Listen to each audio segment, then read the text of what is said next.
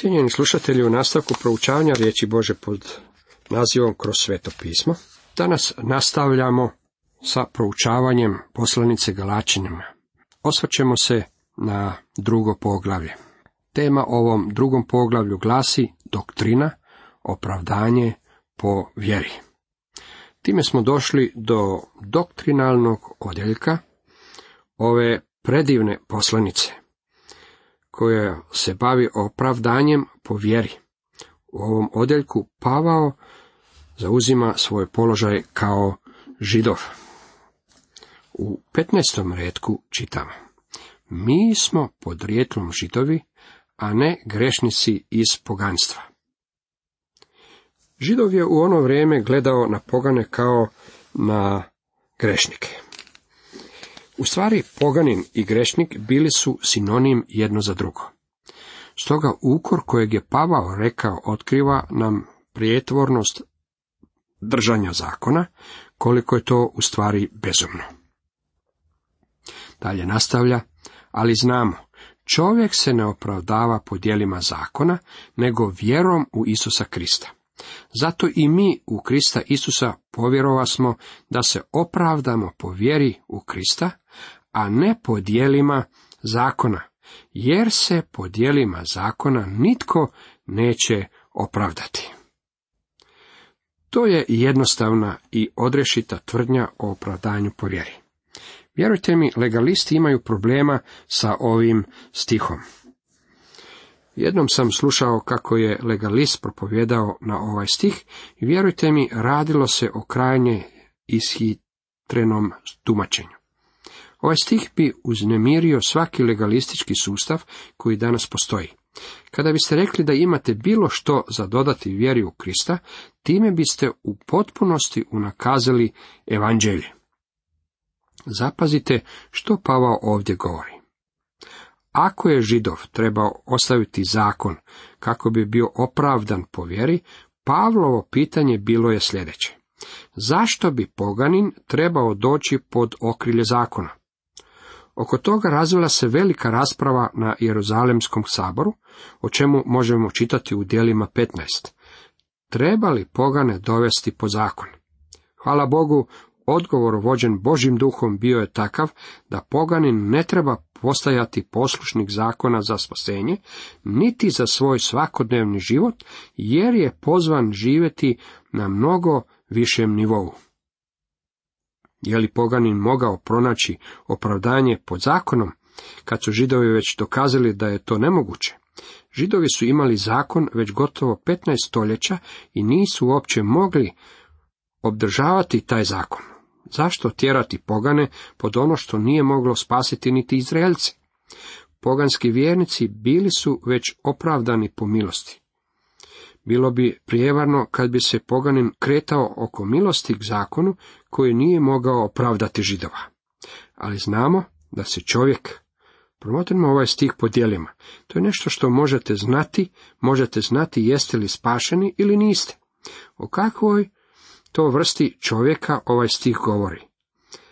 Antropos je grčka riječ, generički pojam koji označava čovječanstvo. Ona govori o solidarnosti cijele rase, o zajedničkoj ljudskoj naravi koju svi imamo.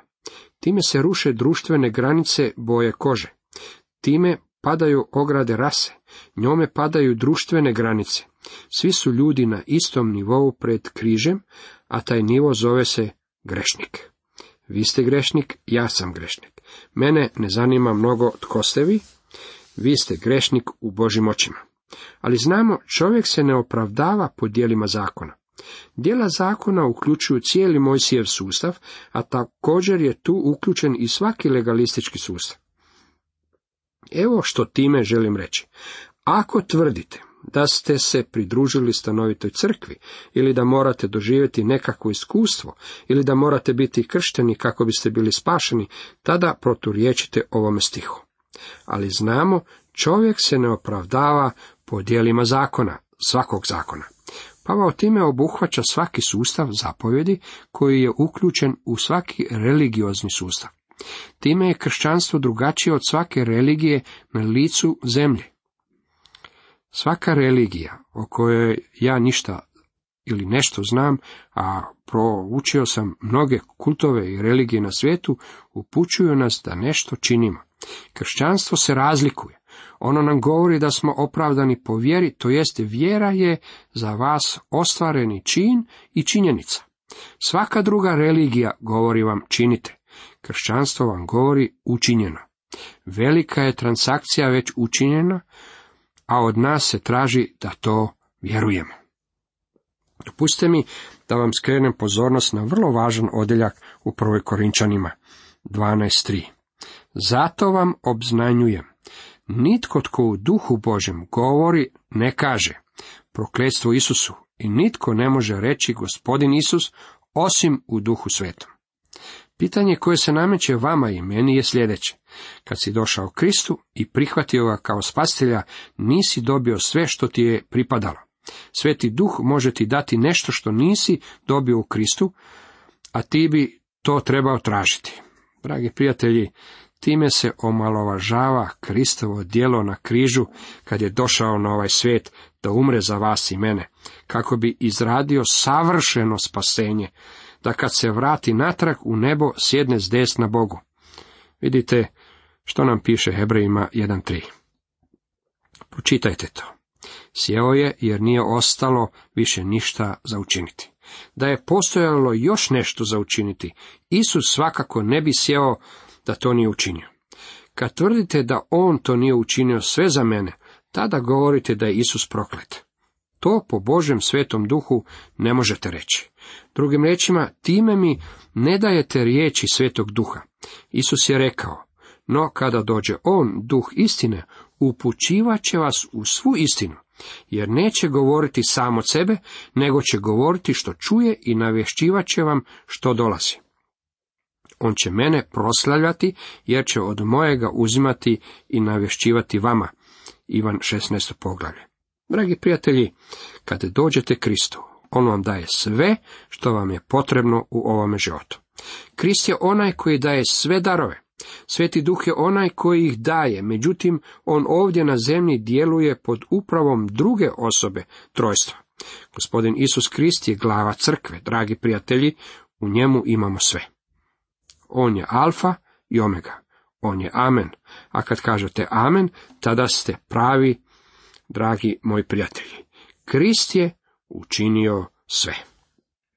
Ovaj stih je do te mjere jasan da ga je nemoguće pogrešno razumjeti. Ali znamo čovjek, svako ljudsko biće, muškarac ili žena, crnac ili bijelac, bogataš ili siromah, rimljanin, amerikanac, kinez, se ne opravdava po dijelima zakona, nego vjerom u Isa Krista. Nije riječ o vjeri plus nešto, radi se o vjeri plus ništa. Stih dalje nastavlja. Zato i mi u Krista Isusa povjerova smo da se opravdamo po vjeri u Krista.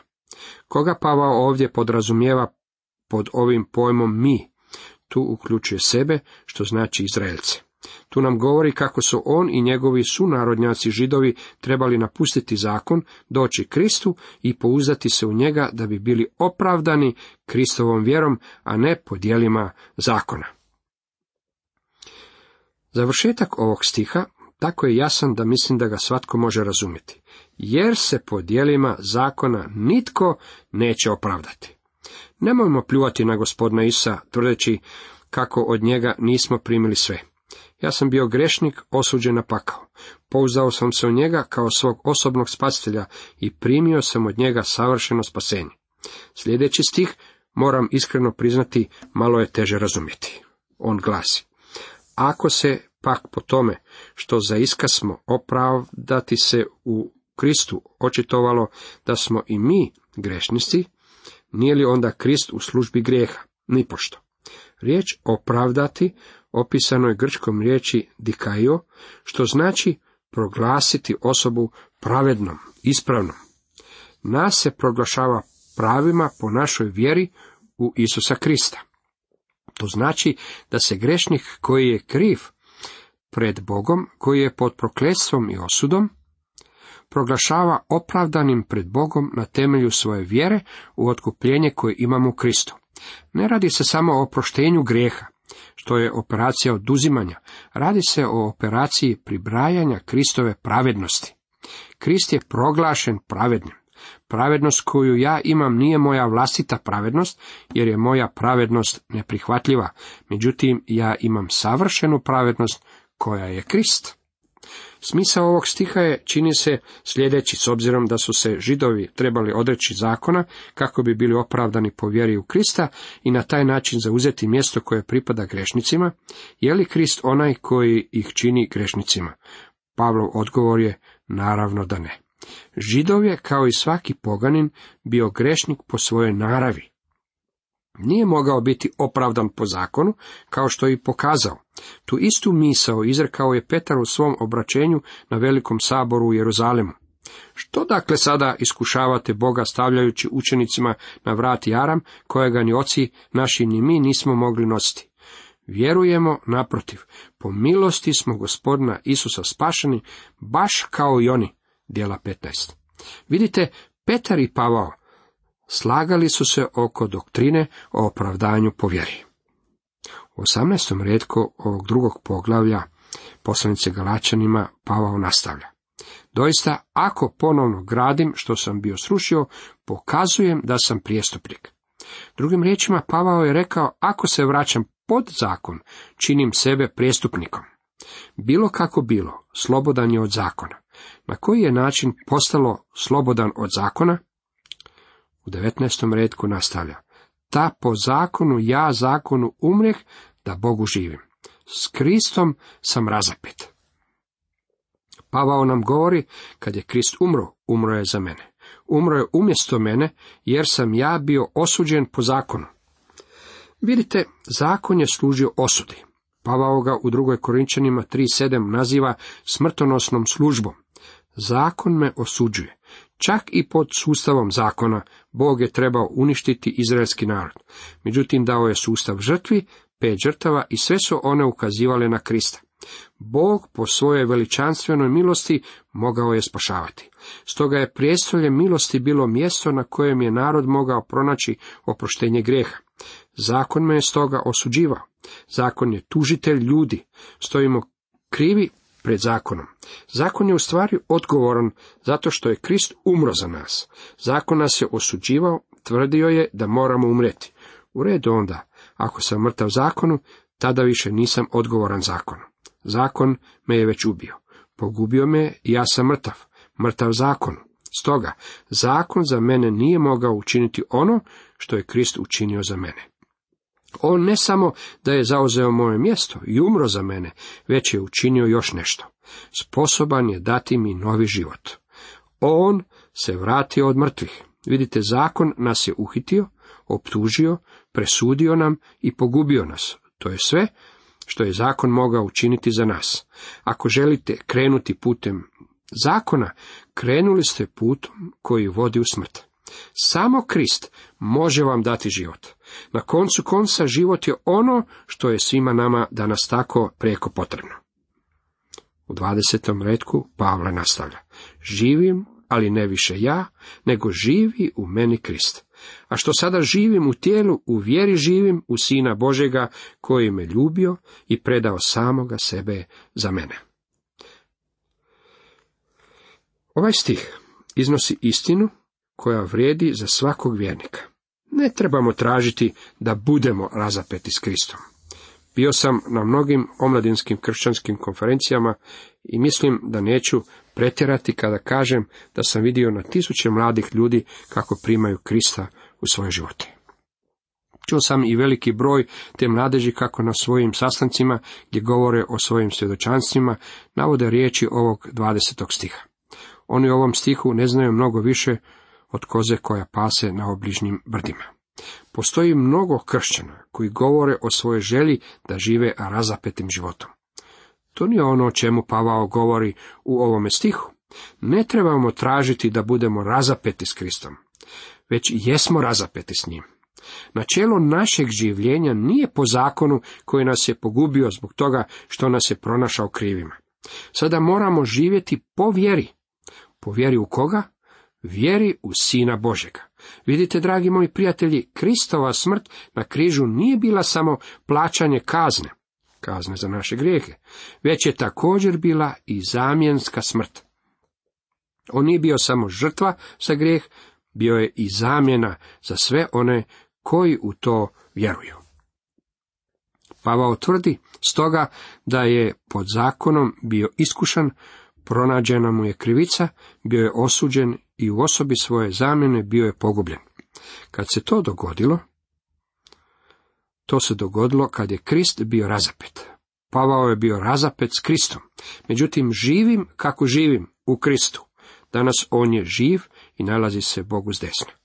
Nama je rečeno da smo stavljeni u Krista. To se ne da unaprijediti. Ta spoznaja trebala bi nam pomoći da se riješimo glupih zamisli da možemo razapeti sami sebe. Dok sam još bio pastor, jedan mladić mi je prišao nakon sastanka i rekao, pastore, živite li vi razapetim životom? Mislim da sam dobrano zapanjio mladića kad sam mu odgovorio, ne, ne živim. Zatim sam ga upitao, živiš li ti? Oklijevao je neko vrijeme, pa mi je dao odgovor, pa trudim se. Tada sam mu rekao, to nije pitanje koje si mi postavio. Ti si želio znati živim li ja razapetim životom. Ja sam ti rekao da ne živim. Sada mi odgovori sa da ili ne. Kako je u tvome životu? Živiš li razapetim životom? Još jednom je odgovorio trudim se. Tada sam mu rekao ili živiš takvim životom ili ne živiš. Stvar je u tome što ne možeš živjeti takvim životom. O, rekao je, zašto ne mogu? Tada sam mu istakao nešto vrlo zanimljivo u svezi s raspećem, što je svakako trebao znati. Samo ubojstvo možete počiniti na mnogo različitih načina. Možete se objasniti, upucati se, popiti otrov, skočiti sa visoke zgrade ili skočiti pred jureći kamion ili vlak. Postoji uistinu mnogo načina na koje možete skončati svoj život. Međutim, zapinjanje nije jedan od tih načina. Kad pribijete jednu ruku za križ, ko će vam pribiti i drugu ruku? Sami to ne možete učiniti. Morate razumjeti o čemu to Pavao govori kad kaže s Kristom sam razapet. Pavao je bio razapet s Kristom kad je Krist umro. Krist je umro zamjenskom smrću. On je umro umjesto Pavla. On je umro umjesto vas. On je umro umjesto mene. Poslanici Rimljanima šest rečeno nam je da smo krštenjem ukopani s Kristom. Poistovjetili smo se s Kristom. Sada smo uskrsli s njim u novosti života i pridruženi smo živome Kristu. Pavao nam također govori kako Krista sada više ne poznajemo po tijelu, on više nije čovjek iz Galileje i ne hoda uz obale Galilejskog mora. Nedavno sam bio na tom području i moram vam reći kako nisam vidio Krista. On danas nije ondje, nalazi se Bogu s desna. Danas je on proslavljeni Krist.